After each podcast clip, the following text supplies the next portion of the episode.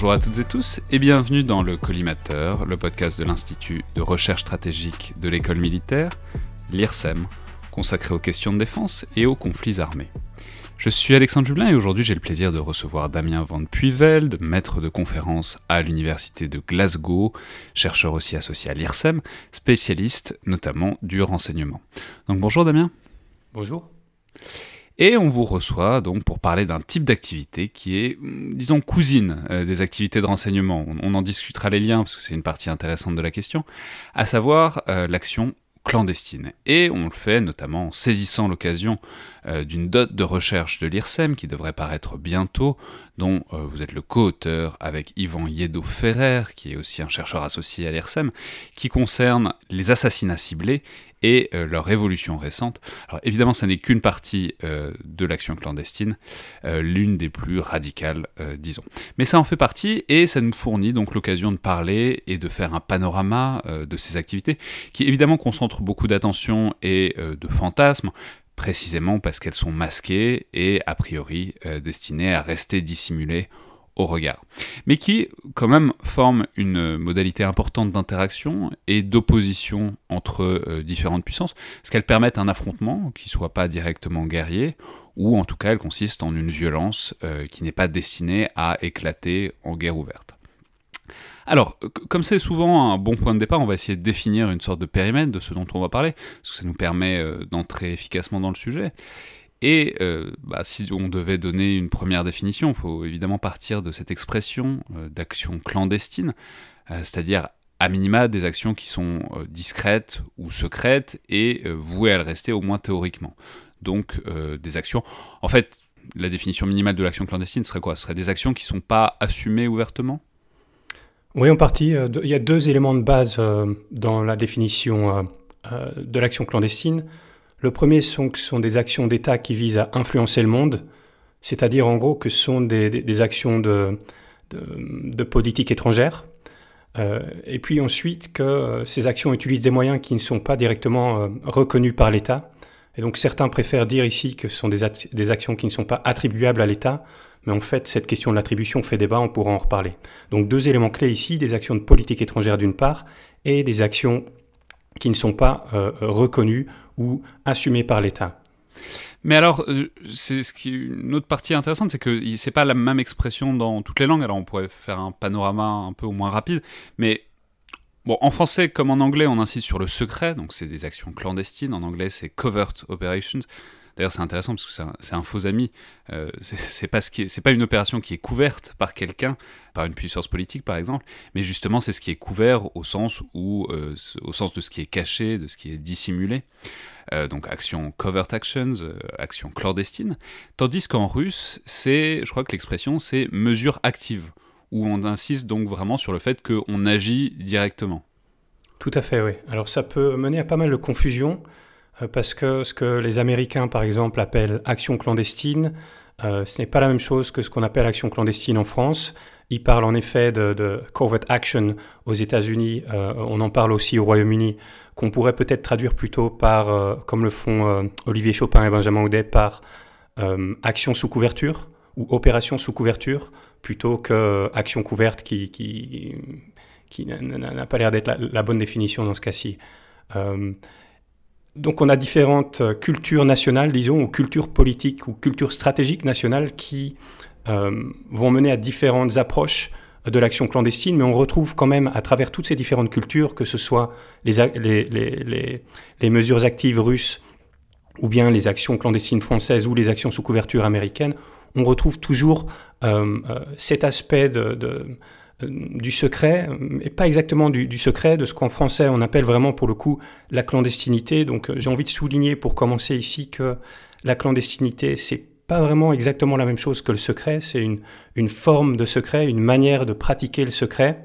Euh, mais la, la clandestinité est une forme de secret qui est transitoire et qui souvent est imparfaite. Donc c'est une manière de faire du secret, de travailler dans le secret, disons, euh, sur une certaine opération en cachant la main de l'État ou en protégeant de manière opérationnelle l'identité des agents qui vont prendre part à l'action, euh, sans pour autant que ce soit tout à fait secret. On comprend euh, bien ça quand on pense aux différents types d'actions clandestines.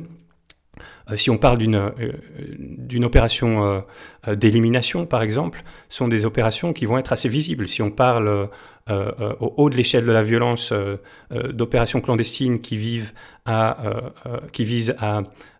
faire un coup d'État, par exemple, une fois de plus, sont des actions qui sont visibles et donc pas tout à fait secrètes, mais la main de l'État doit on l'espère, au moins en théorie, euh, rester caché. Et donc euh, c'est là qu'on a une forme de clandestinité plutôt politique, disons. Ouais, mais alors, juste pour rester là-dessus, enfin, la question c'est est-ce que à travers la différence et la variété d'expression, ça a aussi des conséquences, ou peut-être que c'est la, conséquence de différences euh, culturelles? Vous voyez, par exemple, quand on, quand, l'expression russe, c'est mesure active, on sent bien que c'est pas le, secret qui est, c'est pas la clandestinité, c'est pas la discrétion qui a l'air d'être au centre du concept. Euh, comment dire Est-ce que on peut relier la, manière qu'on a de désigner cette activité, enfin ces activités particulières, avec les manières d'opérer de telle ou telle culture, disons stratégique et opérationnelle? L'impression que ça nous donne en tant que, que, dans la recherche, en tant que chercheur externe, qu'observateur, c'est clairement qu'il y a différentes cultures de l'action clandestine, une fois de plus, et que donc euh, euh, l'approche russe, qu'on connaît surtout en vérité à travers l'approche soviétique, plus que l'approche russe de nos jours, mais qu'elle est certainement plus décomplexée. On le voit peut-être avec euh, les opérations d'influence russe ou certaines des opérations russes en Ukraine ces dernières années, qui a une, une, une approche peut-être plus décomplexée de l'action clandestine, euh, si on la compare par exemple aux États-Unis, où euh, la pratique de l'action clandestine est marquée par un désir de légalité, et donc à ma connaissance par exemple, euh, les États-Unis, c'est le seul pays qui a rendu public sa définition de l'action clandestine, donc du covert action. J'imagine qu'il y a dans d'autres pays des définitions qui existent aussi, mais elles font sans doute partie de régulations qui sont restées classifiées et qui donc sont, sont secrètes. Euh, tandis qu'aux États-Unis, depuis les années 1980, euh, voire même avant en vérité, depuis les années 50, euh, on a une définition. Donc la dernière, une des dernières définitions en date, considère qu'il s'agit d'activités, je cite, de politique étrangère à l'étranger, qui sont planifiées et exécutées de manière à ce que le rôle du gouvernement ne soit pas apparent ou admis publiquement. Fin de la citation donc de cette définition légale américaine de l'action clandestine. Euh, en France, on n'a pas de, définition euh, publique. Euh, la dernière loi nous parle d'entrave et c'est tout. Ouais, mais alors du coup, on voit bien l'intérêt de, restreindre le concept comme ça, puisque le secret, c'est toujours. Si on le définissait par le secret, ce serait dangereux, puisque c'est forcément éphémère, le secret, ça peut s'envoler, alors que, disons, la capacité à, en tout cas, euh, nier euh, le rôle de l'État, ça, ça, ça, en tout cas, c'est une catégorie un peu plus large.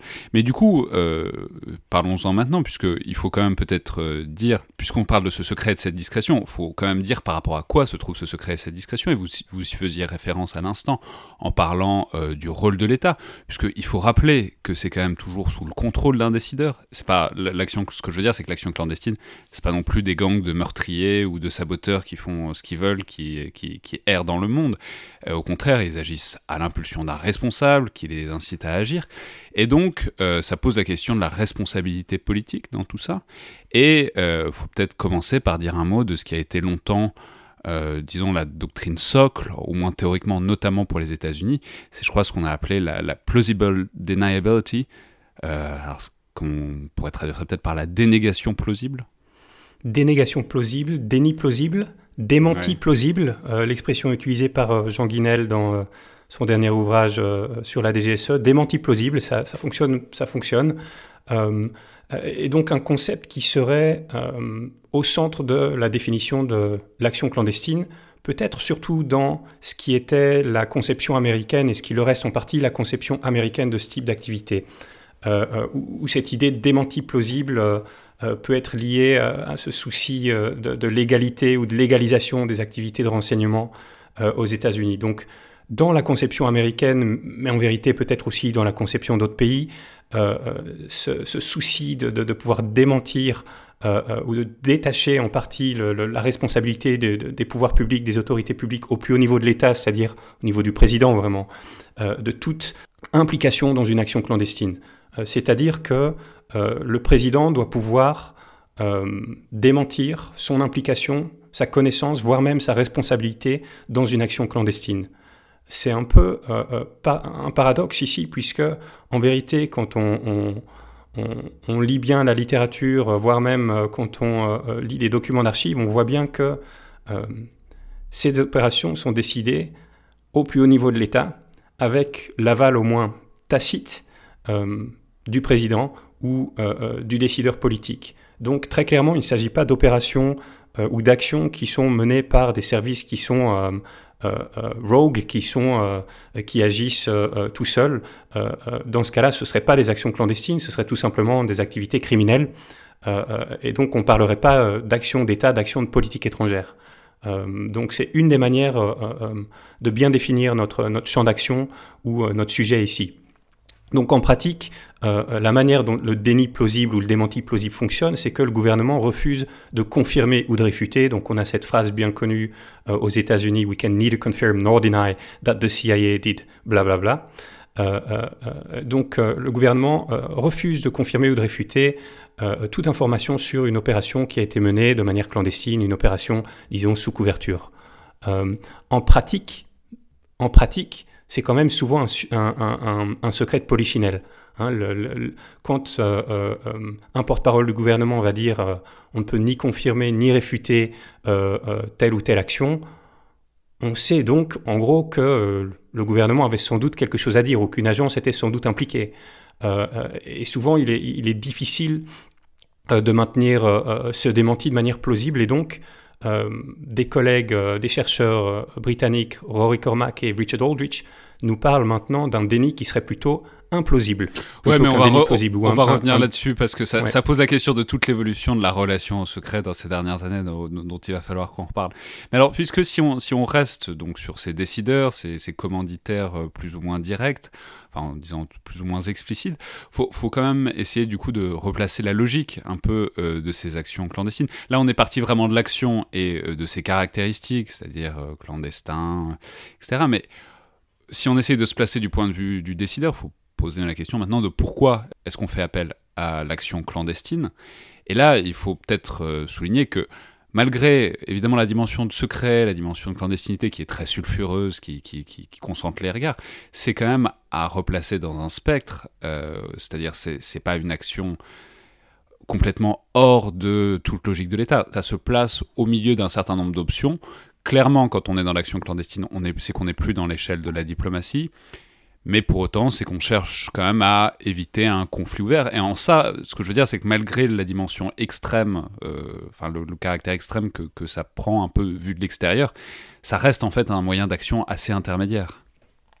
Tout à fait. Euh, on parle d'une troisième option, donc euh, une troisième option entre la diplomatie et la guerre. Lorsque la diplomatie est trop lente et peut-être aussi un moyen de politique étrangère trop ouvert, euh, trop transparent.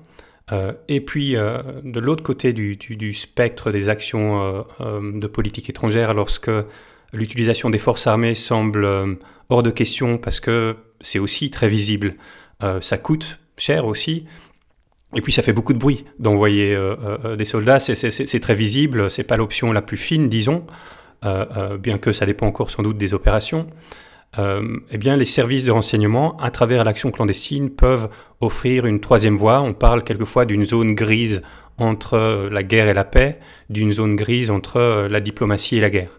Donc c'est quelque part dans le spectre, disons, de la conflictualité, sans pour autant arriver à une ou prendre des risques d'escalade, comme ce serait le cas dans un conflit armé plus assumé politiquement, disons.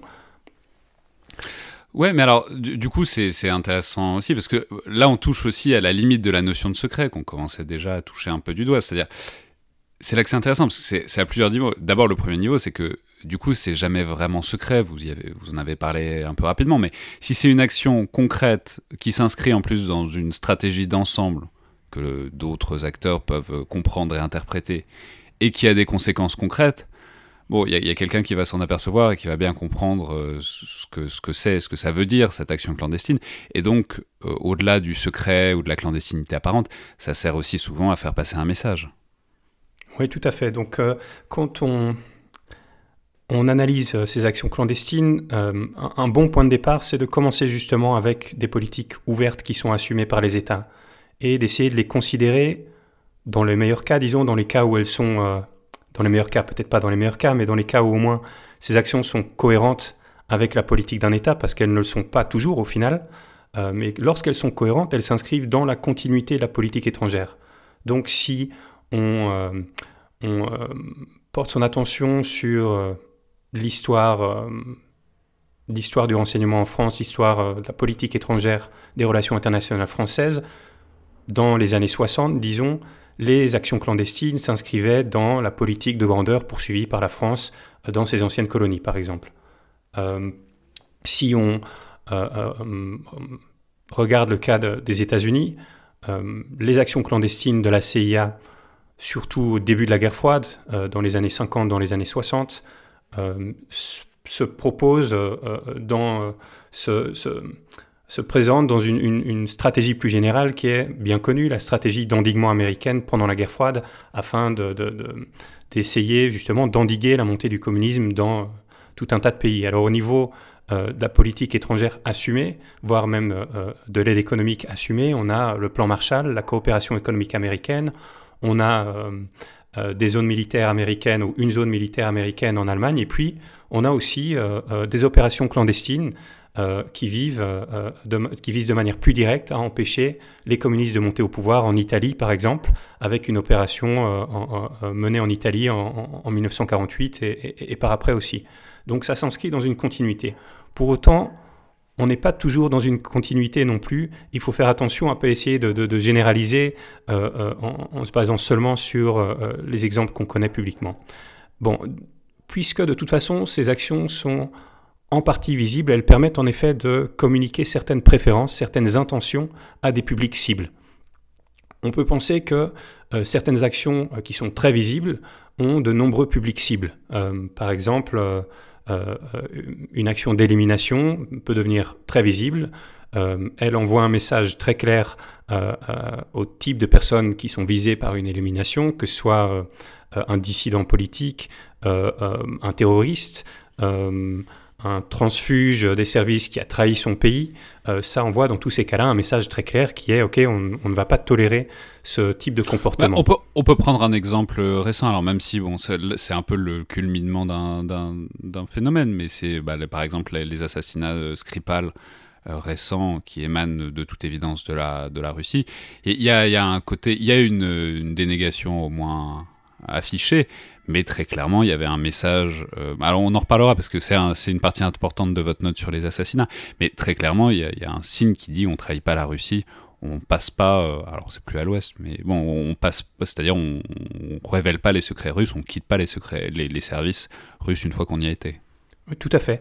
Euh, après, dans d'autres cas, sur d'autres types d'actions, euh, euh, on peut avoir des actions de propagande ou voir des actions plus politiques, de soutien à des partis politiques ou à des groupes rebelles dans certains pays. On peut penser à la Libye, on peut penser à la Syrie, par exemple, où l'action clandestine permet de communiquer un soutien à certains partis, certains groupes de rebelles, justement, et donc à une valeur peut-être politique aussi ici. Ça permet aussi quelquefois à l'État de jouer un double jeu en soutenant diplomatiquement euh, euh, une partie au conflit et euh, par derrière en utilisant l'action clandestine afin de réduire sa dépendance et sa vulnérabilité envers ou auprès d'un seul groupe en cultivant un ensemble de partenaires, en cultivant un réseau alternatif, je dirais, de parties au conflit. Mais alors du coup, ça, donc il y a, cette ce premier niveau qui est le niveau du message explicite, mais aussi et surtout même à plus large échelle, on voit que euh, le secret peut s'envoler rapidement et euh, parfois donc cette plausible deniability, elle devient très théorique, si bien vous avez, vous avez commencé à faire référence à l'expression tout à l'heure. On a parfois parlé euh, d'implausible deniability.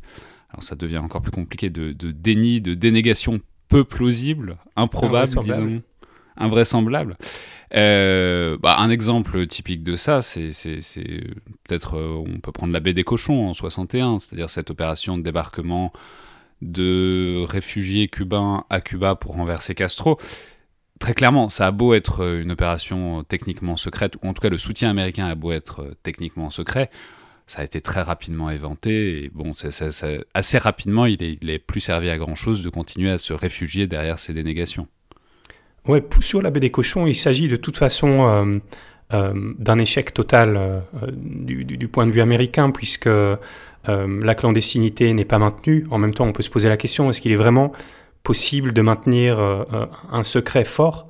Une clandestinité forte lorsqu'on débarque ou on essaie de débarquer euh, près d'un millier d'exilés de, euh, cubains qui vivaient aux États-Unis euh, sur les côtes de Cuba. Donc c'est très compliqué. Vous voulez dire qu'on allait se douter qu'ils n'étaient pas allés à la nage à Cuba, quoi Oui, certainement, voilà. Et, puis c'est pour ça que je pense qu'il faut parler plutôt de, de différents degrés, de différentes nuances de clandestinité plutôt que d'approcher le secret ou la clandestinité comme euh, euh, quelque chose de binaire où ce serait soit secret, soit pas secret. Non, on a différents niveaux, euh, différentes nuances, avec cette notion que au plus une opération, au plus une action clandestine va prendre de l'envergure, au plus compliqué ce sera de maintenir ce déni plausible. Quand on fait une grosse opération en essayant de faire un coup d'État où on envoie 1000 personnes dans un pays, euh, ça va être très difficile de maintenir une clandestinité, ça va être très difficile au niveau opérationnel, mais aussi au niveau politique, euh, euh, de dire non, c'est pas nous qui, l'avons fait, ou de le démentir. tandis que si on fait une action beaucoup plus fine, beaucoup plus précise, une petite opération de propagande, disons, en faisant circuler de l'information qui est véridique, mais dans un régime qui n'a pas vraiment, qui ne, soutient pas vraiment la liberté de la presse, euh, ce sera beaucoup plus difficile euh, d'arriver à identifier qui est derrière cette information. Mais, ça, c'est hyper intéressant parce que du coup, ça fait intervenir la notion. Euh, c'est-à-dire, ça fait intervenir les deux côtés du miroir, c'est-à-dire le côté de l'opération, à quel point on la pense clandestine, et puis surtout le pendant qui est l'opinion publique, ou en tout cas l'image qu'on a d'une opération, qui peut être totalement déconnectée de ça par exemple, euh, ce que je veux dire, c'est que c'est pas parce que les États qui en sont à l'origine pensent qu'une opération clandestine va rester secrète qu'elle va rester, qu'elle va le rester. Et euh, je crois qu'un exemple assez classique de ça, c'est euh, l'Amérique latine dans les années 70 et 80, où on sait que les États-Unis ont beaucoup lutté contre les régimes socialistes ou socialisants, au point soit de faire des coups d'État, soit de soutenir des dictatures militaires clairement, euh, dans l'appareil de l'État américain, je crois que c'était pensé comme une activité euh, hyper sous le manteau, très clandestine, très cloisonnée de la diplomatie d'État américaine. Mais on ne peut pas dire que c'était très mystérieux pour qui que ce soit dans le monde ce qui se passait, dans, je veux dire, stratégiquement en Amérique latine et la place des États-Unis dans ces années-là, quoi. Tout à fait, ça s'inscrit dans euh, la continuation de la doctrine Monroe pour les États-Unis, qui est en gros que leur sphère d'influence, euh, euh, c'est euh, l'hémisphère occidental ou l'hémisphère ouest, comme ils l'appellent, aux États-Unis, qui est qu'en gros l'Amérique latine, c'est le, le, jardin, disons, des États-Unis, et que donc, donc ça, c'est déjà en partie une politique étrangère qui est assumée. Puis derrière ça, on a la continuation de ça avec la CIA qui euh, va faire des coups d'État ou des tentatives de coups d'État ou de soutien à certains groupes dans euh, toute une série de pays en Amérique latine. Pendant Mais du coup, c'est compliqué de se penser subtil quand, quand, on a affiché la couleur dès le départ. Enfin, c'est difficile de faire des opérations super noires, super discrètes quand on a dit à tout le monde déjà 150 euh, ans avant que c'était ce qu'on allait faire, quoi. Tout à fait, tout à fait. Donc après, peut-être que c'est lié au cas américain. Il faut dire aussi que la plupart de la littérature qu'on a euh, dans le monde académique sur ces actions clandestines euh, se concentre sur le cas des États-Unis, en partie aussi un peu sur euh, l'Union soviétique et maintenant la Russie. et donc peut-être qu'on a une, a une vision biaisée de ces opérations. On sait que la vision est de toute façon biaisée puisque les opérations qu'on connaît sont les opérations qui sont devenues publiques et donc ce sont souvent des opérations d'envergure ou bien des opérations qui ont fuité, une fois de plus. Au plus une opération prend l'envergure, au plus il y a de chances qu'il y ait une fuite, au plus il y a de chances que euh, la clandestinité soit euh, difficile à maintenir. Et donc peut-être que c'est une sorte d'effet euh, de, de, biais ici et que on a l'impression que la CIA a vraiment du mal à maintenir ces opérations clandestines, mais en fait, peut-être qu'il y a beaucoup d'opérations qui sont restées tout à fait secrètes, pour le coup, tout à fait clandestines, dont on n'a jamais entendu parler.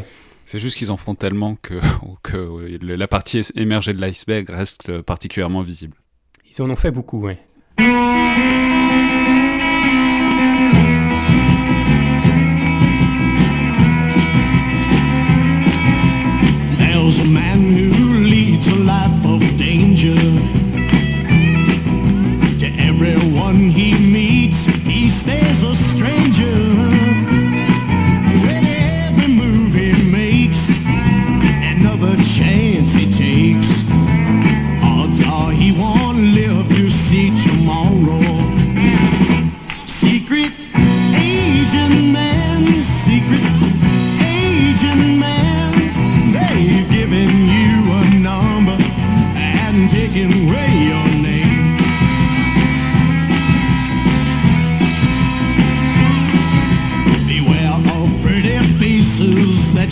A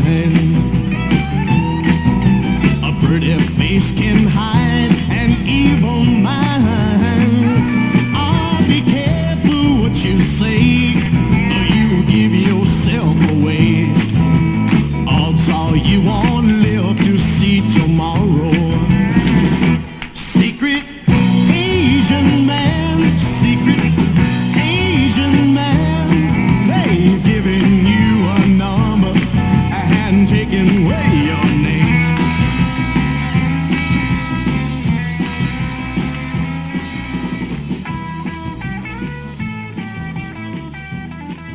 J'aimerais maintenant essayer, de, disons, de, situer et, presque en fait de, spatialiser euh, ces activités euh, clandestines, à la fois avec d'autres activités proches et puis en même temps aussi entre elles.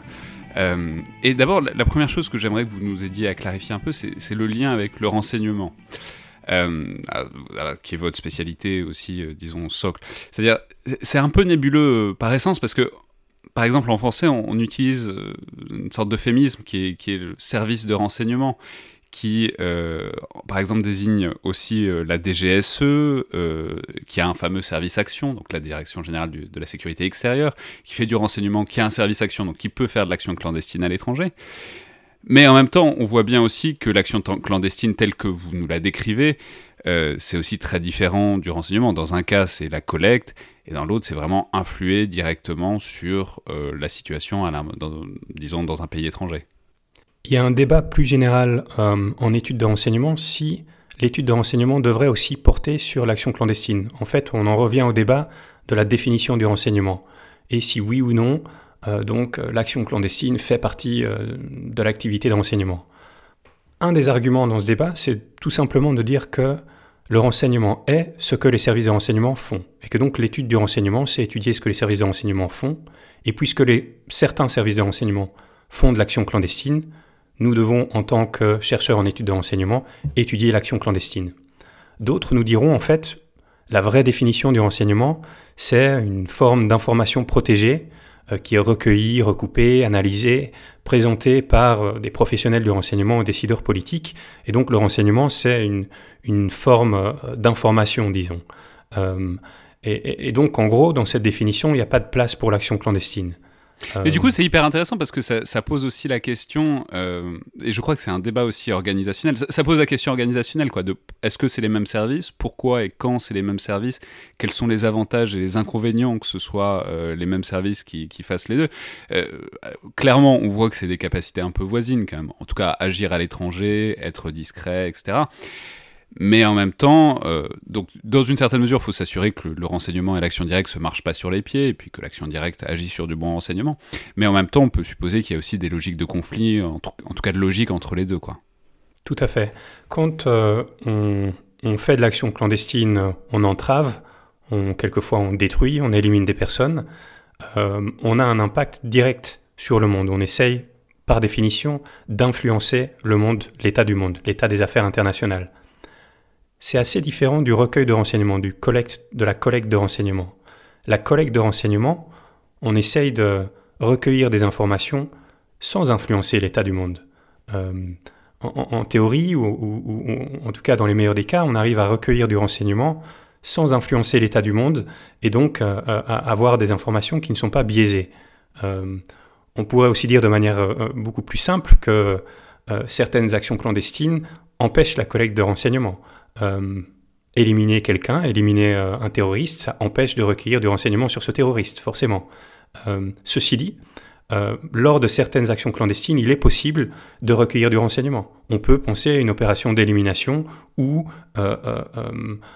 les agents qui sont en charge opérationnellement de cette élimination sur le terrain en profitent pour prendre un ordinateur avec eux euh, et ensuite donner ça au service de renseignement. Donc il y a Un certainement... exemple célèbre de ça, c'est probablement l'élimination de Ben Laden en 2011 à Abbottabad, où c'est une opération. Alors, je- la clandestinité, on pourrait en discuter, puisque bon, ça n'a pas fait de doute très longtemps. Mais en tout cas, c'est clairement une opération militaire, une opération d'élimination euh, secrète à la base, où ils ont récupéré au passage tous les ordinateurs dans la maison pour euh, déconstruire en tout cas les réseaux Al-Qaïda. Oui, c'est un bon exemple euh, de euh, euh, la manière dont certaines opérations peuvent permettre de recueillir du renseignement, mais si on veut vraiment être strict, ce n'est pas une opération clandestine, ce n'est pas une action clandestine, puisque l'État américain ne s'en est jamais caché. Euh, le lendemain matin, il me semble, voire l'après-midi ou le soir même, Barack Obama fait un discours public dans lequel il reconnaît que euh, les Navy SEALs américains sont partis au Pakistan, qu'ils ont, dans une opération qui visait soi-disant à kidnapper Ben Laden, qu'ils ont éliminé Ben Laden. Euh, et donc, c'est directement reconnu par l'État. Donc, si on est strict avec Oui, notre définition, il ne s'agit pas d'une action limites de la clandestine. définition clandestine. Du coup, là, on voit les limites de ce qui est clandestin ou pas. Tout à fait. Euh, les Américains font donc une, distinction entre covert action qui sont menées par la CIA, euh, qui ne sont euh, euh, donc qui ne sont pas reconnues par l'État, et les opérations spéciales que eux appellent dans ce cas-là clandestine operation. Donc c'est ça porte à confusion en, en français, mais on les appellerait opérations spéciales en France, qui sont menées par les Navy SEALs dans ce cas-là, mais qui en France seraient menées par le commandement des opérations spéciales, qui dépendent donc des armées, euh, qui euh, euh, donc sont peut-être discrètes, mais certainement pas aussi secrètes que l'action clandestine. L'État, dans le cas euh, de Ben Laden, mais aussi dans le cas d'opérations spéciales françaises, par exemple de libération de l'otage, d'otages, l'État communique au sujet de ces opérations. L'État ne communique pas au sujet des opérations ou des actions clandestines menées par la DGSE. thank you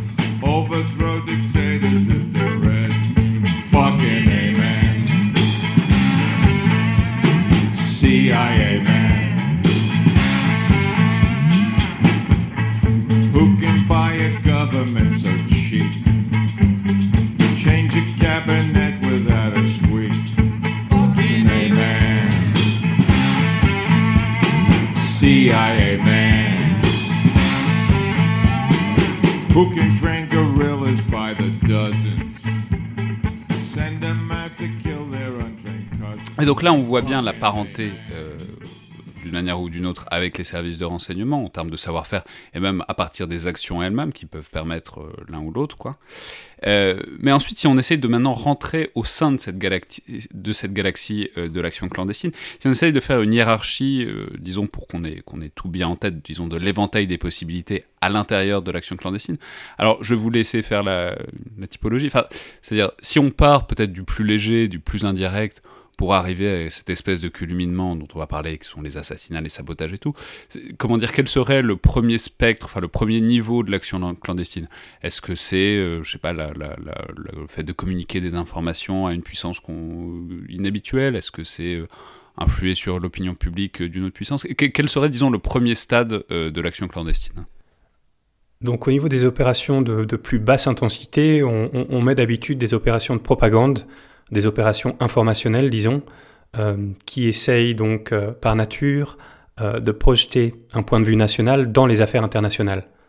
Un exemple ici serait, je- j'en parlais auparavant, serait de communiquer des informations qui sont véridiques à travers une publication mais cette publication viserait par exemple une population dans un régime autocratique.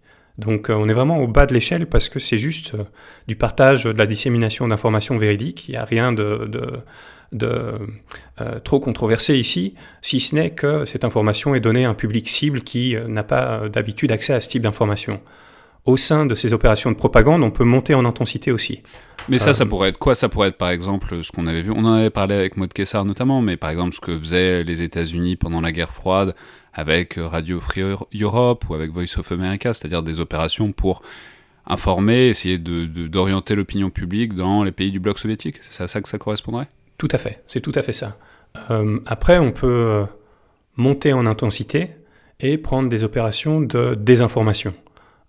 Une opération type ici serait une opération du bloc soviétique vers la fin de la guerre froide, une opération de désinformation nommée opération Denver, euh, qui est une opération soviétique mais aussi euh, d'Allemagne de l'Est, euh, qui visait à faire croire que euh, le virus du sida émanait de laboratoires de, recherche militaire américains.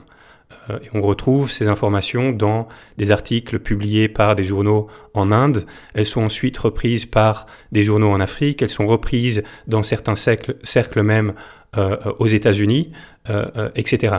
Euh, donc euh, euh, des opérations ici de désinformation qui vivent vraiment à, à- donner une fois de plus un point de vue qui va nuire aux États-Unis, qui va nuire à l'image des militaires américains, par exemple, à travers le monde, avec toutes les bases militaires américaines à travers le monde. Donc il va nuire à l'image des États-Unis en donnant de la désinformation. Donc ça, c'est donc c'est tout l'échelon euh, échange d'informations, propagande. Ensuite, euh, j'imagine qu'il y a un deuxième niveau un peu plus direct où on passe à l'action, euh, si ce n'est violente, mais en tout cas à l'action directe, quoi. Oui, des actions d'influence politique, je dirais, donc dans, le, au deuxième niveau, ou, en tout cas une autre famille, une autre grande famille des opérations clandestines ou des actions clandestines seraient les actions politiques qui visent à manipuler des mouvements politiques à l'étranger, euh, par exemple en offrant des financements secrets à des partis politiques. Donc ça, c'est le cas des financements de la CIA au Parti chrétien-démocrate en Italie euh, à partir des élections de 1948 en Italie, afin de contenir ce que les Américains percevaient comme une montée probable du communisme en Italie et dans les pays d'Europe occidentale. Euh, après, il y a un débat dans la littérature si c'est vraiment grâce au financement de la CIA que le Parti chrétien-démocrate italien a eu tellement de succès euh, à travers la guerre froide, ou si c'est juste en fait lié euh, aux préférences du peuple italien plus qu'à l'influence américaine. C'est très difficile quelquefois d'identifier l'influence d'une action clandestine dans un contexte politique plus général. Mais donc, je mettrais ces actions politiques au deuxième niveau. Si on continue à monter en intensité, on a des actions qui sont euh, euh, des actions de sabotage économique, euh, qui essaient de perturber les activités humaines de, production, de distribution, de consommation de richesses. Donc, je vais prendre un exemple américain encore, puisque on a tellement d'exemples américains dans la littérature. Des actions de la CIA qui visent à endommager, à saboter l'économie cubaine, notamment à travers la destruction de son infrastructure ferroviaire ou aussi à travers la destruction de champs de canne à sucre, euh, euh, une des ressources clés euh, de l'économie cubaine à l'époque. Donc des actions de déstabilisation économique. Les livres qu'on a sur l'histoire des services de renseignement français, sur l'histoire spécifiquement du, SDEC, donc du service de documentation extérieure et de contre-espionnage, donc l'ancêtre de, la DGSE, ces histoires nous parlent aussi, euh, par exemple, euh, d'opérations imputées au SDEC. On manque ici d'évidence documentaire, je le souligne, euh, qui auraient essayé de déstabiliser le franc CFA dans certains pays euh, euh, euh, d'Afrique. Euh, donc, Ça parlera à tous les amoureux de cette merveilleuse série qui est au service de la France. Qui, qui, qui, qui- Donc euh, on, a tout à fait le décor pour ce genre de. Et puis, euh, si, on, si on monte encore euh, au-delà des actions économiques, euh, on arrive peut-être au, au dernier échelon d'intensité, les actions qui sont des actions paramilitaires et qui font usage sous couverture, donc, ou un usage clandestin de la force, d'une certaine forme de coopération liée à la force, disons. Donc, au sein de ces actions paramilitaires, on peut commencer une fois de plus avec des actions de plus basse intensité, qui sont des actions d'entraînement, euh, de soutien à certaines factions politiques ou factions militaires dans un conflit, de soutien euh, à des insurgés par exemple. Euh, et puis si on monte en intensité, des opérations de sabotage qui sont appelées opérations Arma en France ou dans la pratique française, dans la pratique historique française, et puis des actions d'élimination, des assassinats qui sont des actions homicides et donc des actions appelées opérations homo dans la pratique française. Ouais, mais alors on va, on le dire. Donc là, on arrive tout en haut du spectre. C'est vraiment les actions violentes, extrêmement directes, qui veulent un effet très précis, très localisé, en ayant recours à la force. C'est ce qu'on dessine, je crois, par le féminisme que je trouve parfaitement ex- exquis de, de wet affairs, c'est-à-dire euh, littéralement les, affaires où on se mouille, donc les sabotages et les assassinats. Il faut peut-être dire un mot, peut-être un des exemples les plus célèbres de ça, en tout cas, pu- puisque pour une fois on peut parler du cas français, c'est euh, l'affaire du Rainbow Warrior en 85, c'est-à-dire la volonté de couler ce bateau euh, de Greenpeace dans la baie d'Auckland, qui a fait un mort, c'était a priori pas prévu à la base, mais ce qui était clairement une opération de sabotage vis-à-vis de Greenpeace qui protestait contre les essais nucléaires français. Oui, donc une opération de sabotage, il faut bien mentionner ça, donc pas une opération euh, euh, homicide, euh, même si évidemment, malheureusement, l'opération échoue et mène à la mort d'un journaliste qui était parti rechercher son appareil photo au sein du bateau après qu'une des premières charges avait explosé afin de, couler le bateau et qui va créer un gros scandale en France. C'est une opération qui est euh, euh, intéressante euh, du point de vue de l'analyse d'un observateur externe comme moi, puisqu'elle montre bien les limites de la clandestinité. Donc toute agence de renseignement, quand elle monte telles opérations, doit avoir une certaine idée de sa capacité à maintenir la clandestinité. Et puis il y a les plans et ce qui se passe vraiment sur le terrain. Et très rapidement ici, deux des, agents qui étaient impliqués dans l'opération euh, se font arrêter. Euh, ils posent comme des époux assez rapidement. euh, euh, la, police euh, locale euh, euh, arrive à identifier le fait que ne sont pas vraiment des époux, mais sont sans doute euh, des agents français qui avaient été envoyés euh, euh, euh, afin de, soutenir cette opération. Et donc ça crée euh, euh, des problèmes diplo- diplomatiques euh, euh, avec la Nouvelle-Zélande, mais aussi euh, évidemment euh, des retombées politiques, disons, euh, en France, euh, avec euh, euh, la démission au final, euh, euh, le remerciement, disons, euh, du directeur de la DGSE, donc euh, l'amiral Lacoste, euh, et euh, la démission euh, du ministre de la Défense à l'époque. Mais on notera quand même que euh, l'opération euh, n'a pas vraiment de retombée euh, sur le président. Euh, et donc, on- on- ça maintient peut-être euh, euh, cette, euh, cette notion de déni euh, invraisemblable, mais qui protège quand même, ou qui semble protéger en partie le pouvoir politique euh, euh, des retombées négatives des actions quand elles échouent, comme celle du Rainbow Warrior.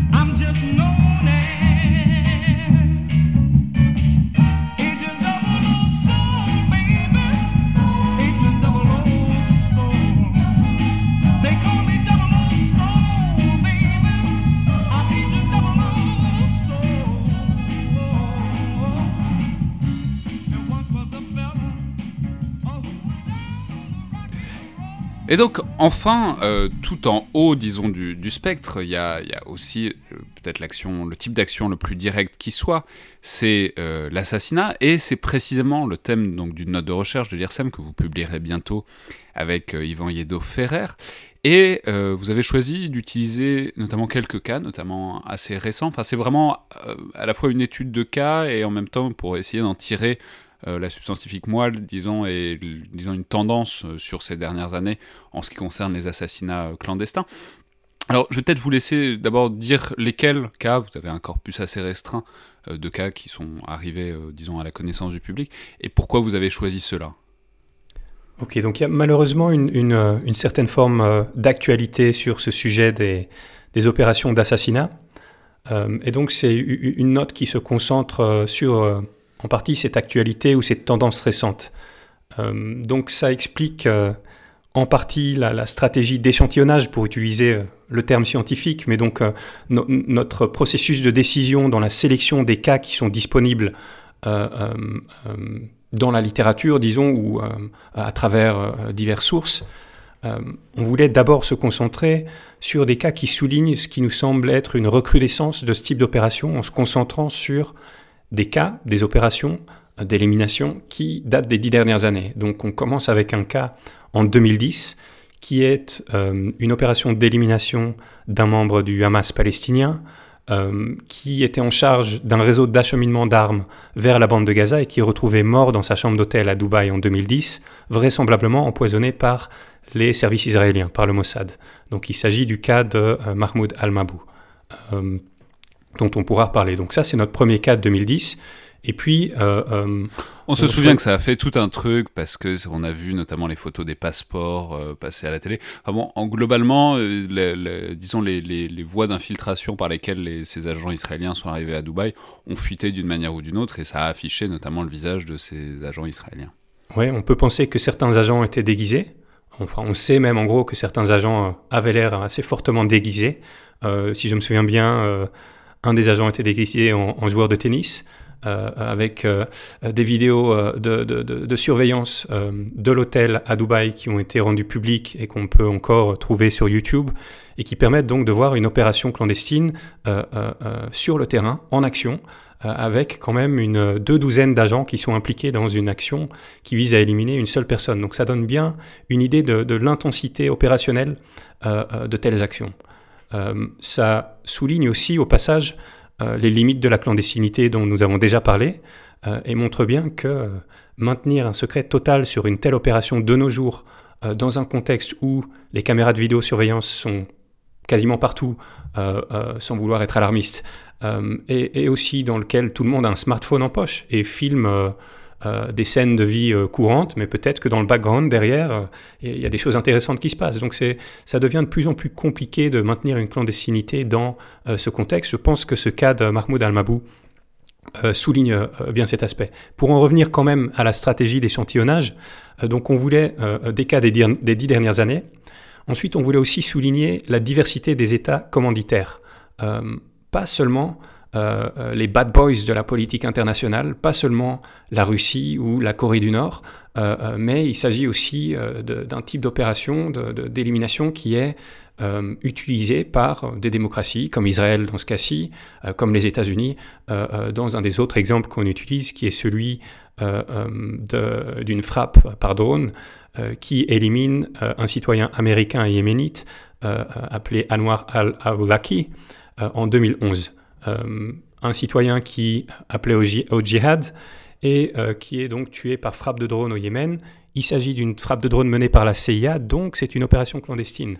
Euh, oui, mais alors il faut peut-être préciser que pourquoi c'est clandestin en l'occurrence, parce que les frappes de drones pour euh, tuer des djihadistes, c'est pas pas une nouveauté radicale euh, en, en termes de mode d'action des États-Unis. C'est parce que c'est un citoyen américain et on sait qu'il y a- il y, a des grosses complexités, notamment juridiques, euh, pour que l'État américain élimine des citoyens américains. Ça se passe pas du tout aussi facilement.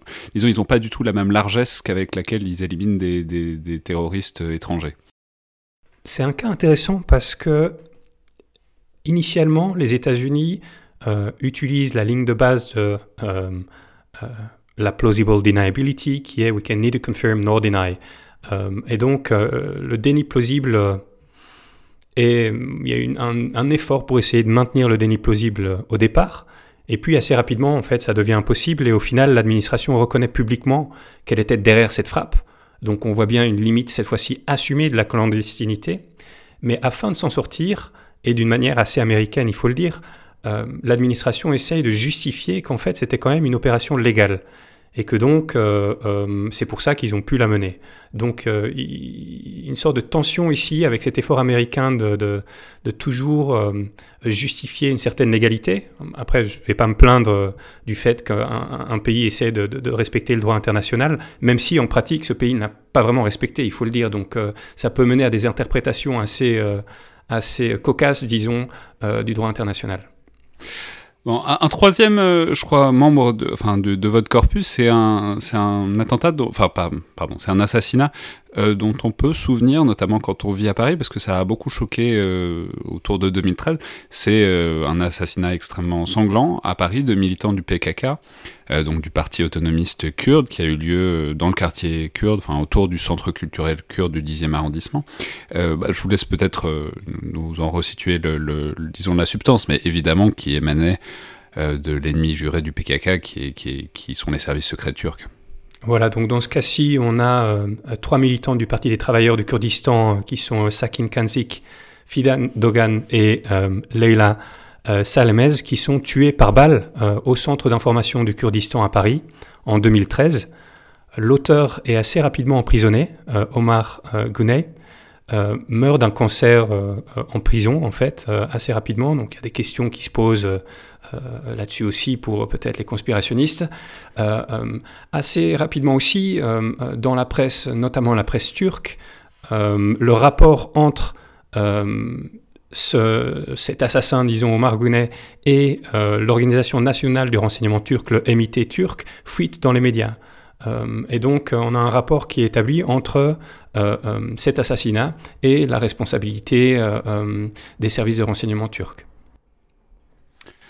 Euh, très bien. Et alors, euh, je crois qu'il en reste deux euh, des, des, Trois. des- trois, trois Ouais. des opérations, pardon. Donc euh, je continue euh, euh, sur les autres opérations. On, on suit une approche chronologique ici. Euh, donc on était en 2013, on passe en 2017 avec un assassinat aussi bien connu, euh, celui de Kim Jong-nam, le beau-frère et euh, potentiel rival euh, euh, peut-être à l'époque de Kim Jong-un, donc le dirigeant suprême de la Corée du Nord. Kim Jong-nam est assez critique envers son beau-frère. Selon le Wall Street Journal, Kim Jong-nam aurait été une source de la CIA. Très clairement, en tout cas publiquement, il était dans une approche plutôt confrontationnelle avec son frère. Et il est empoisonné au gaz VX euh, par deux femmes, euh, une indonésienne, une vietnamienne, dans l'aéroport de Kuala Lumpur en Malaisie. Euh, les deux femmes sont arrêtées. Les personnes qui avaient l'air d'être en charge un peu de ces deux femmes, donc disons des officiers traitants sans doute, qui posaient comme des producteurs de télévision, retournent directement à Pyongyang. Donc le lien est établi une fois de plus à travers ce retour à Pyongyang avec la Corée du Nord. Euh, C'est intéressant sur la plausible deniability, c'est-à-dire on, se- on soupçonne que la Corée du Nord a pas dû prendre beaucoup de peine pour nier quoi que ce soit. Ils ont dû juste rien dire comme d'habitude. ils n'ont pas confirmé publiquement qu'ils étaient responsables euh, de, ces- de cet assassinat. Donc la norme euh, ou cette pratique euh, de- du démenti plausible semble être maintenue, même si, bon, qui a un intérêt à assassiner Kim Jong-nam bon, La Corée du Nord, euh, euh, euh, les, quatre officiers traitants ont été euh, euh, relativement clairement euh, euh, identifiés. Ils sont d'ailleurs passés par l'ambassade euh, nord-coréenne euh, de Malaisie, donc euh, euh, diplomatiquement c'est un peu, tendu, compliqué aussi.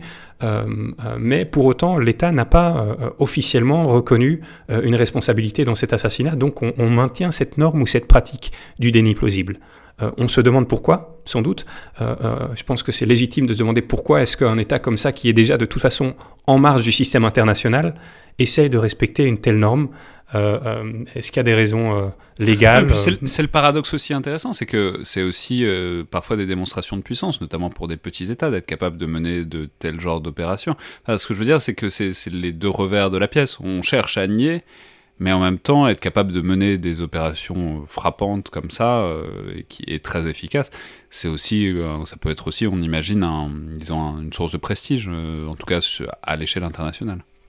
c'est toujours un instrument de puissance. Et c'est d'ailleurs un des arguments principaux pardon, qu'on fait dans cette note, c'est que l'assassinat politique est un instrument de puissance, c'est une manière de démontrer sa puissance, c'est une manière de démontrer sa capacité à influencer le monde dans une mesure relativement restreinte ici puisque on vise des individus, c'est une manière de démontrer sa capacité à opérer sans vraiment être puni euh, ou même quelquefois sans se faire prendre dans un pays étranger. Donc c'est aussi une manière de montrer euh, un certain savoir-faire opérationnel, peut-être même une supériorité opérationnelle vis-à-vis des services locaux qui n'ont pas réussi euh, à maintenir la sécurité de leur territoire. Donc c'est une pratique de puissance. Et enfin, on va mentionner donc les deux derniers qui sont, je crois, bah, alors on en a déjà parlé un peu, c'est l'assassinat de Sergei Skripal en 2018, euh, probablement, de toute évidence, euh, émanant des services secrets russes. Euh, et je précise tout de suite, c'est aussi l'assassinat de Jamal Khashoggi, euh, donc euh, qui a fait couler beaucoup d'encre pour le coup, euh, à euh, l'ambassade d'Arabie Saoudite en Turquie, euh, émanant euh, proba- probablement des, disons de l'entourage du prince euh, Mohamed Ben Salman d'Arabie Saoudite. Oui, donc euh, Sergei euh, euh, est un ancien colonel euh, des services de renseignement militaire russes, le GRU, un transfuge qui vivait en Angleterre, parce qu'en gros il avait commencé à travailler pour euh, le MI6 britannique. Il est empoisonné, ainsi que sa fille, au Novichok, un agent innervant euh, d'origine ou développé par des laboratoires russes. Il survit et évidemment disparaît dans la nature. Euh, donc ça, c'est un cas qui a quand même créé pas mal de remous au niveau diplomatique, avec euh, des expulsions en masse de diplomates euh, russes qui étaient au Royaume-Uni, mais aussi dans de nombreux autres pays occidentaux qui décident par coopération, disons, ou amitié avec, soutien avec euh, la Grande-Bretagne de- de- d'expulser aussi des diplomates russes. Donc on a un, scandale diplomatique euh, de court terme, disons, euh, le gel d'avoir de certaines personnalités russes et l'identification, une fois de plus, de deux puis trois officiers russes du GRU qui étaient en charge sur le terrain de l'opération. Donc une fois de plus, les caméras de surveillance et la recherche, peut-être même en partie la recherche de sources ouvertes par euh, euh, certains euh, sites de journalisme d'investigation comme Bellingcat permet d'identifier certains des, des- commanditaires sur le terrain, certains des opérationnels. Donc on voit bien une fois de plus les limites de la clandestinité ici et certaines des conséquences politiques, même si dans la note on souligne que ces conséquences politiques sont souvent limitées. Ensuite, toujours en 2018, l'assassinat de Jamal Khashoggi, un journaliste saoudien exilé aux États-Unis, où il publie des chroniques pour le Washington Post euh, qui critiquent, euh, il avait déjà commencé avant d'arriver aux États-Unis, c'est d'ailleurs pour ça qu'il était parti aux États-Unis, qui critique le régime du prince héritier bin Salman, et qui euh, se rend au final au consulat saoudien d'Istanbul afin de renouveler des papiers, et qui n'en reviendra jamais. Donc il est assassiné, démembré dans le consulat d'Istanbul par un commando d'une quinzaine de Saoudiens. Euh, des vidéos de son entrée euh, euh, dans le consulat sont publiées en ligne, et puis des enregistrements audio sont transmis par la Turquie, qui aurait eu accès, en gros, à des enregistrements à l'intérieur du consulat, et qui les transmet à, plusieurs pays, dont la France, le Canada, le Royaume-Uni, afin de, de- bien établir, de les aider à bien établir qu'est-ce qui s'est passé dans leur consulat. Donc une fois de plus, pression relativement forte sur l'Arabie saoudite, qui au final euh, arrête de démentir. Donc une fois de plus, le démenti plausible, euh, euh, au bout d'un certain temps, n'est- pas maintenu. Et face à, l'évidence qui est disponible à différents pays, l'Arabie saoudite reconnaît qu'un commando saoudien, mais qui aurait, qui aurait agi sans être sous contrôle politique ou sous contrôle des gouvernants saoudiens, aurait agi. Euh, et donc le commando et certains des supérieurs écopent de peine de prison, pour certains de peine de mort, mais le pouvoir politique est protégé, les proches du régime sont protégés. Mais c'est là que c'est très intéressant parce que c'est- c'est une problématique qu'on voit dans un certain nombre d'affaires euh, clandestines comme ça. C'est, disons, une problématique de est-ce que c'est vous Est-ce que vous reconnaissez que c'est vous Ou est-ce que juste vous contrôlez pas vos hommes Et qui, est une sorte d'alternative qui n'est pas forcément très flatteuse pour la puissance à laquelle on impute l'action? En l'occurrence, là, dans l'affaire de. bah, typiquement, euh, si on prend les deux affaires de 2018, l'affaire Skripal. Bon, euh, on peut dire que la Russie euh, accepte, sans le dire, que c'est elle, disons, le, prend, prend ça sur elle, puisqu'elle a envie de montrer sa puissance.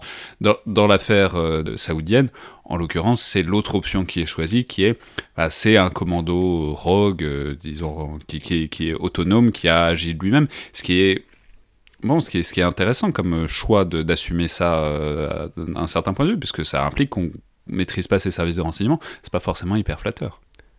Oui. Euh, après, les services saoudiens, ou le- le- le- les Saoudiens de manière plus générale, n'ont pas vraiment le choix. réputation. Non, mais surtout, ils n'ont ils ont pas vraiment le choix, puisque l'assassinat se fait quand même dans leur consulat. Skripal n'est pas tué dans le consulat euh, euh, euh, russe à Londres. Il est tué à Salisbury, qui est évidemment connu pour sa belle cathédrale, etc. Mais donc, je pense que le, le- les Saoudiens ont fait une, erreur de, ju- de jugement, très clairement, et euh, sont pris en gros la main dans le sac et, ils sont quasiment obligés de, reconnaître une certaine forme de responsabilité. Mais donc, si on est forcé à, euh, reconnaître une certaine forme de responsabilité, il faut euh, euh, euh, essayer de remettre la faute sur euh, les opérationnels, sur les services de renseignement. Et du coup, c'est très intéressant parce que ça nous renvoie vers une dimension qui a une dimension qui a un effet de source, disons, de cette note forcément, euh, dans une certaine mesure, qui est que bah, tous ces assassinats euh, que vous compilez, ce sont des assassinats qui sont sortis, euh, donc dont la clandestinité est une chose, mais dont le secret a été éventé euh, tôt ou tard, et dans tous ces cas-là, en fait, plutôt tôt que tard, d'une manière euh, générale.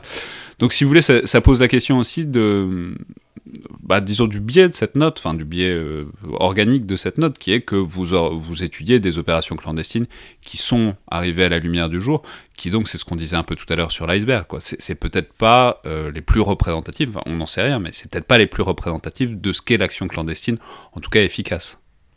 On peut se poser la question si ce sont en fait six cas d'échec. À partir du moment où il y a une certaine médiatisation de l'opération, on peut penser que ce sont des cas euh, d'échec du point de vue euh, euh, des praticiens. Euh, pourtant, on se dit quand même que si on veut minimiser la publicité ou la médiatisation d'une action, on n'utilise pas du Novichok, on n'utilise pas du gaz, on n'utilise pas des agents innervants, on n'utilise pas un démembrement dans un consulat, mais on, fait en sorte que quelqu'un tombe malade ou que quelqu'un tombe de la fenêtre de son hôtel, ou, etc. Ou un accident de voiture, ou que sais-je. Donc, euh, le, choix du, mode opératoire, quand même, il y a, par exemple, dans l'approche russe, il y a quand même euh, un choix assez théâtral. Euh, on le voit avec Sergei Skripal, on le voit aussi avec le cas de Litvinenko, dont on ne parle pas, euh, mais qui prédate Skripal et qui est en gros assez similaire, où on veut vraiment euh, utiliser un peu le, théâtre euh, euh, du renseignement, disons, afin de, démontrer un savoir-faire de manière, une fois de plus, théâtrale pour que tout le monde en parle. Donc il y a quand même un, désir peut-être, dans certains cas, de, communiquer, pas seulement à des publics cibles, mais de communiquer pour le coup vraiment à, tout le monde, à l'ensemble de la population mondiale. Voilà, c'est nous, c'est ce qu'on fait, et on fait ça parce que des hommes forts sont en charge de notre pays. Donc il y a une dimension de politique intérieure aussi qui est intéressante quand on parle des personnages forts comme Vladimir Poutine euh, ou comme Bin Salman. Ouais, mais alors du coup, c'est intéressant parce que ça renvoie justement à la thèse centrale qui est très forte de cette note, qui est euh, l'idée que. euh, euh, bon, en tout cas, l'abandon du secret, l'abandon de la discrétion est pas une conséquence euh, dramatique euh, dans ces cas-là, et que euh, d'une manière générale, les, conséquences négatives sont en de, ces, de ce type d'assassinat est en général relativement négligeable par rapport à l'effet qui est envoyé par rapport aux conséquences euh, positives. Et euh, vous en déduisez, vous en concluez avec Yvan Yedo-Ferrer que du coup, dans ce contexte-là où globalement ces opérations d'assassinat finissent rarement mal pour la puissance qui, les commande, bah ça, on risque de voir tout ça se répandre du coup dans les années qui viennent. Oui, donc si on regarde un peu les, coûts et bénéfices, euh, surtout du point de vue, euh, donc on, déjà on se, on se concentre pas évidemment sur les coûts humains qui sont très clairs et qui sont inacceptables évidemment. Euh, donc il faut dire ça clairement. Euh, on n'est pas en train de vanter l'efficacité de, ce type d'instrument. Euh, on dit juste que tant qu'il y a une dissociation du pouvoir politique avec ces actions clandestines et spécifiquement dans ce cas-ci ces opérations d'assassinat, tant qu'il y a cette disso- di- dissociation qui est maintenue, même si elle est relativement implausible, ça permet aux décideurs de ne pas souffrir des retombées médiatiques, de ne pas souffrir des retombées politiques euh, de euh, ce type d'opération. Et quand on regarde les retombées euh, politiques, voire diplomatiques, ce sont des retombées qui sont euh, euh, relativement limitées, qui sont ennuyantes, disons, euh, ou troublantes à, moyen terme, voire à court terme, mais au bout de quelques années, euh, euh, l'expulsion de diplomates, ça ne pose pas énormément de problèmes. L'expulsion, voire même d'agents de renseignement qui seraient sous couvert diplomatique dans telle ou telle ambassade ou tel ou tel consulat, n'est pas un problème énorme, c'est pas une, perte certainement, mais c'est une perte plutôt de court terme pour des services de renseignement. Euh, donc on, en conclut que puisque les conséquences politiques euh, pour les décideurs sont, sont, sont limitées, euh, ils continuent à trouver un intérêt, peut-être un intérêt de politique intérieure pour certains, de se présenter comme un homme fort, et ou d'autres types d'intérêts, des perceptions par exemple que les assassinats ciblés peuvent euh, servir une stratégie plus globale euh, de contre-terrorisme, même si en pratique, dans la littérature académique, euh, c'est un, argument qui est fort discuté. Mais clairement, il y a une perception que cet outil fonctionne, ou fonctionne en partie, qui explique pourquoi les décideurs politiques l'utilisent.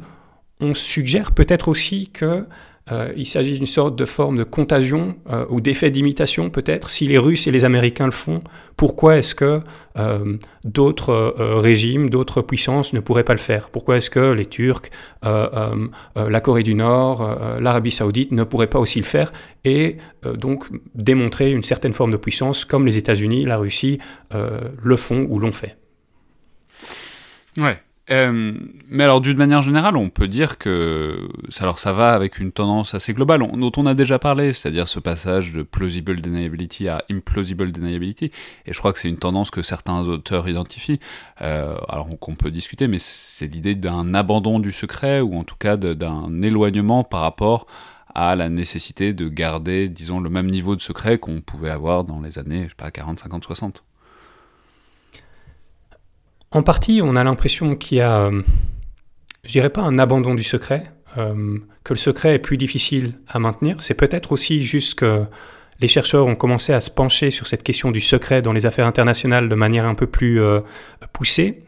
Et donc on commence à, décortiquer un peu ce concept de secret et on se rend compte, comme très souvent en sciences sociales ou comme très souvent dans la recherche, que quand on, on commence à faire un peu de recherche sur un sujet, la réalité est toujours beaucoup plus complexe que euh, les idées de base qu'on développe à propos d'un sujet. Donc euh, euh, cette évolution du secret, peut-être que le secret n'a jamais été binaire. Peut-être que la clandestinité, en vérité, a toujours été plusieurs nuances de clandestinité plutôt qu'une manière binaire, une fois de plus, de l'approcher. D'autres, euh, on, a plein de cas d'assassinats qui, prédatent euh, le 21e siècle. On peut penser à l'assassinat de Léon Trotsky en 1939, par exemple, euh, qui, une fois de plus, n'était pas vraiment tout à fait clandestin, avait une certaine visibilité publique. on se posait peut-être moins de questions à l'époque. Certainement, il n'y avait pas vraiment de recherche académique sur ce genre de sujet. Très bien. Eh ben, merci beaucoup, Damien Van Puvel. Merci à vous. Et donc si le sujet euh, vous intéresse à creuser, restez à l'affût puisque la note de recherche IRSEM dont vous êtes le co-auteur avec Yvan Liedo-Ferrer devrait euh, bientôt sortir, mais par ailleurs on pourrait peut-être euh, peut-être qu'on mettra en ligne une bibliographie sur le site comme on l'avait fait notamment avec Paul Charon pour le podcast sur le renseignement. C'était donc le Collimateur, le podcast de l'IRSEM, l'Institut de recherche stratégique de l'école militaire. Je vous rappelle que toutes vos suggestions et remarques sont les bienvenues, vous pouvez nous adresser par mail ou euh, sur les réseaux sociaux, Facebook ou Twitter de l'IRSEM. Et n'oubliez pas, abonnez-vous, notez, commentez le podcast, notamment sur iTunes. Ça aide à le faire connaître et ça nous aide à savoir ce que vous en pensez. Merci à toutes et tous et à la prochaine fois.